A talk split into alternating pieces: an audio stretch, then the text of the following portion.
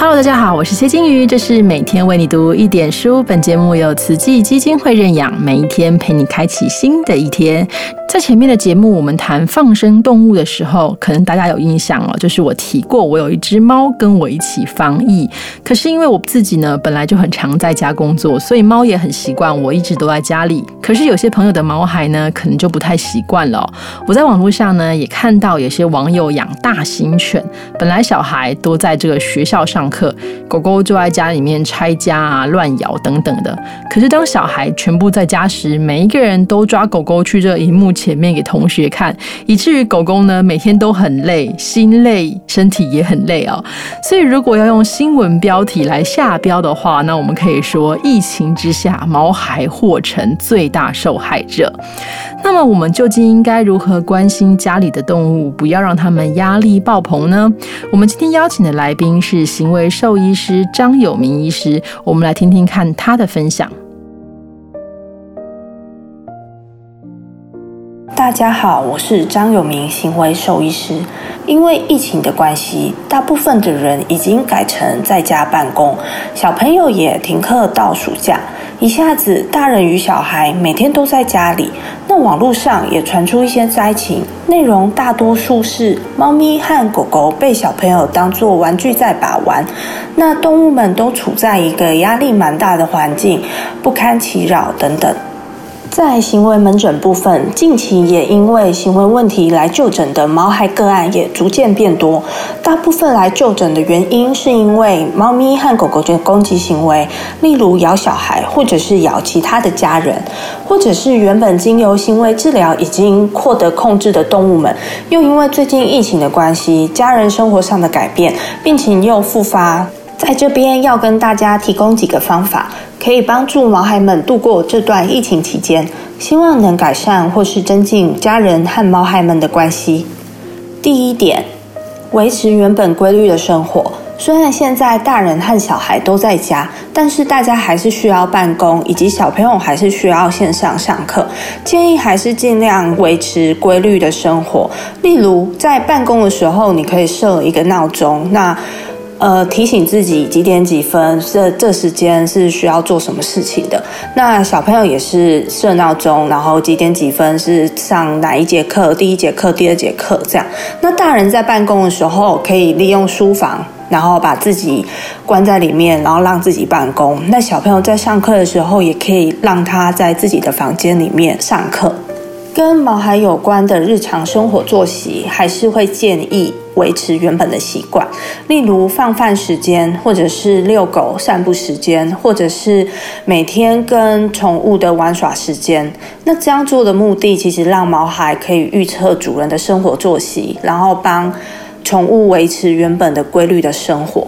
第二点，给毛孩们属于一个他自己的安全堡垒，例如可以在家里多增加一些躲藏的空间。最简单的方式，你可以在家里增设一些纸箱，那增设一些就是运输笼，然后可能把门拆掉。那这个目的其实就是让增加多一点它休息、那不被打扰的空间。那猫咪的话，你可以在家里多增加一些垂直的躲藏空间。如果家里的天花板是有做一些层板的话，你甚至可以建立一条路，让它可以就是通往天花板比较高处的一个位置，就有点像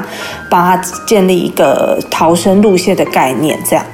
如果家里空间够的话，其实还可以给毛孩一个就是属于他自己非常安静的一个空房间。那这个房间你可以就是让他固定的时间，比如说吃饭的时间，让他好好的在里面吃饭。那他要休息的时间，其实或睡觉的时间，让他在这个房间很安静的房间，不会被任何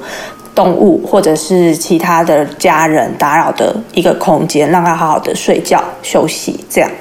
第三点，可以增加心智练习刺激的玩具和游戏，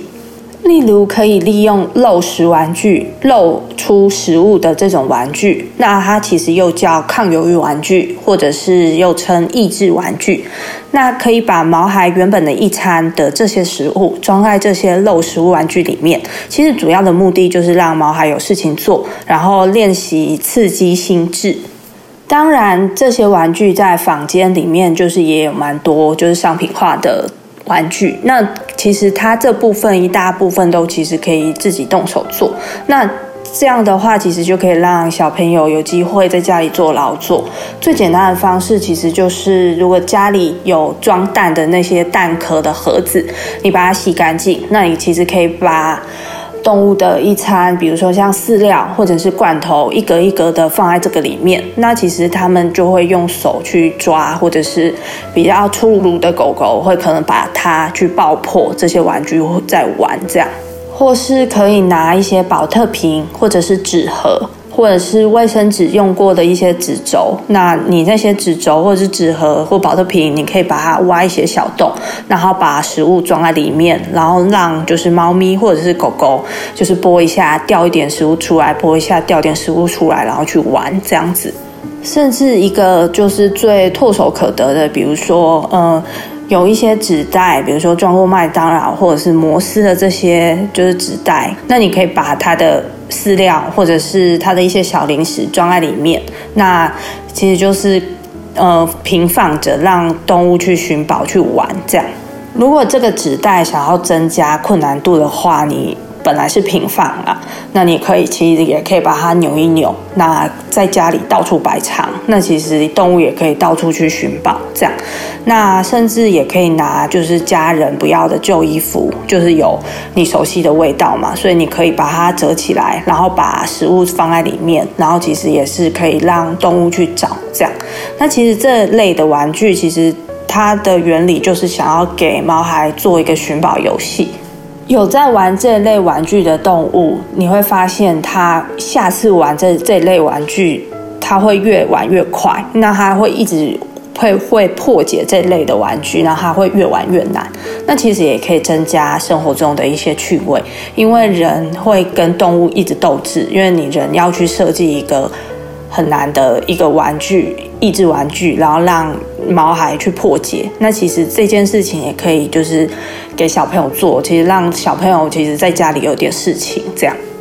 这边要花一点时间跟大家讲一下这个益智玩具或者是抗忧郁玩具的玩法。那其实这类玩具的玩法，你其实我们通常会说这类玩具我们会用堆来计算。假设你就是买十个好了，我可以我可能会把它分成三堆。那其中这一堆你当中你一定要有简单到难。的这些玩具，你不可能就是一下子给他太难，要不然他就是肚子太饿。那肚子太饿，他又要花很多心力去解这个玩具，他才可以吃到东西。那这样的话，他容易会造成就是更焦虑、更挫折。那甚至以后如果这样恶化下去的话，他可能会造成他以后吃饭都会搞得很焦虑，这样。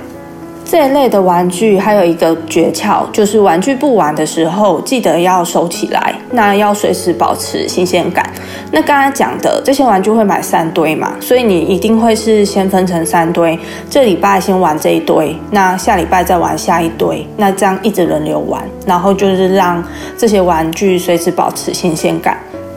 第四点，建立良好的人和动物相处的方式。那刚刚第一点说的就是你要建立就是规律互动的时间。那比如说你就是互动的时间，该这个时间该跟他玩玩具，比如说遛狗的时间，或者是你可以建立一个呃每天固定的时间，让小朋友喂动物吃零食。你同时除了呃，喂动物吃东西以外，你也可以拿梳子把动物梳毛，或者是如果你想要练习解敏的话，你可以就是摸摸它，然后让动物接受一些抚摸，这样子。那这一次练习互动的时间其实不用太长，就是一次需要五到十分钟就可以了。那其实你一天也可以把它分很多次，比如说早上一次、中午一次、晚上一次。那其实这样做的目的，其实就是让动物建立对这个人或者是对这件事情有好的，而且可以期待的，然后是一个正向还有正面的一个连接。第五点就是要了解以及看得懂动物的肢体语言，以及了解他们的情绪。这部分我觉得这是台湾的饲主比较缺乏的一个观念，大多都是等到动物出现外显性的一些表现，比如说狗狗低吼，或者是低鸣，或者是咬人的时候，然后或者是猫咪攻击人的时候，才会被就是家人注意。当然，有一部分它有一类的动物，它可能在家里躲了很久，或者是不吃不喝，甚至可能很消瘦的时候才会被家人发现。那其实每一只动物当面临到环境改变的时候，当它感受到有压力或者是紧迫的时候，每一只动物的反应可能都不一样。那大部分动物也许可以容忍好几个月，甚至半年以上。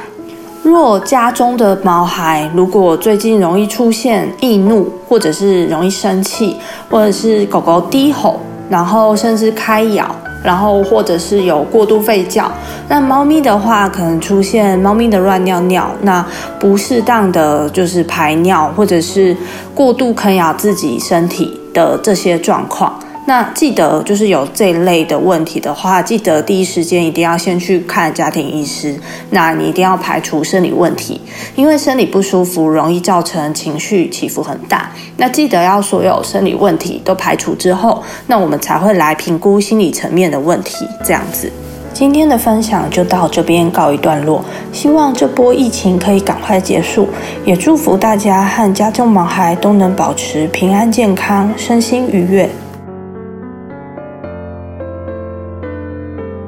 谢谢张医师的分享。身为一个猫咪的铲屎官，我觉得有一点惭愧哦，很想赶快布置一些东西给猫猫玩。今天是礼拜天，大家有空的话呢，就赶快听从张医师的指示来做一些小东西给你们家的毛孩舒压吧。明天又是礼拜一，所以要收收心喽。明天见，拜拜。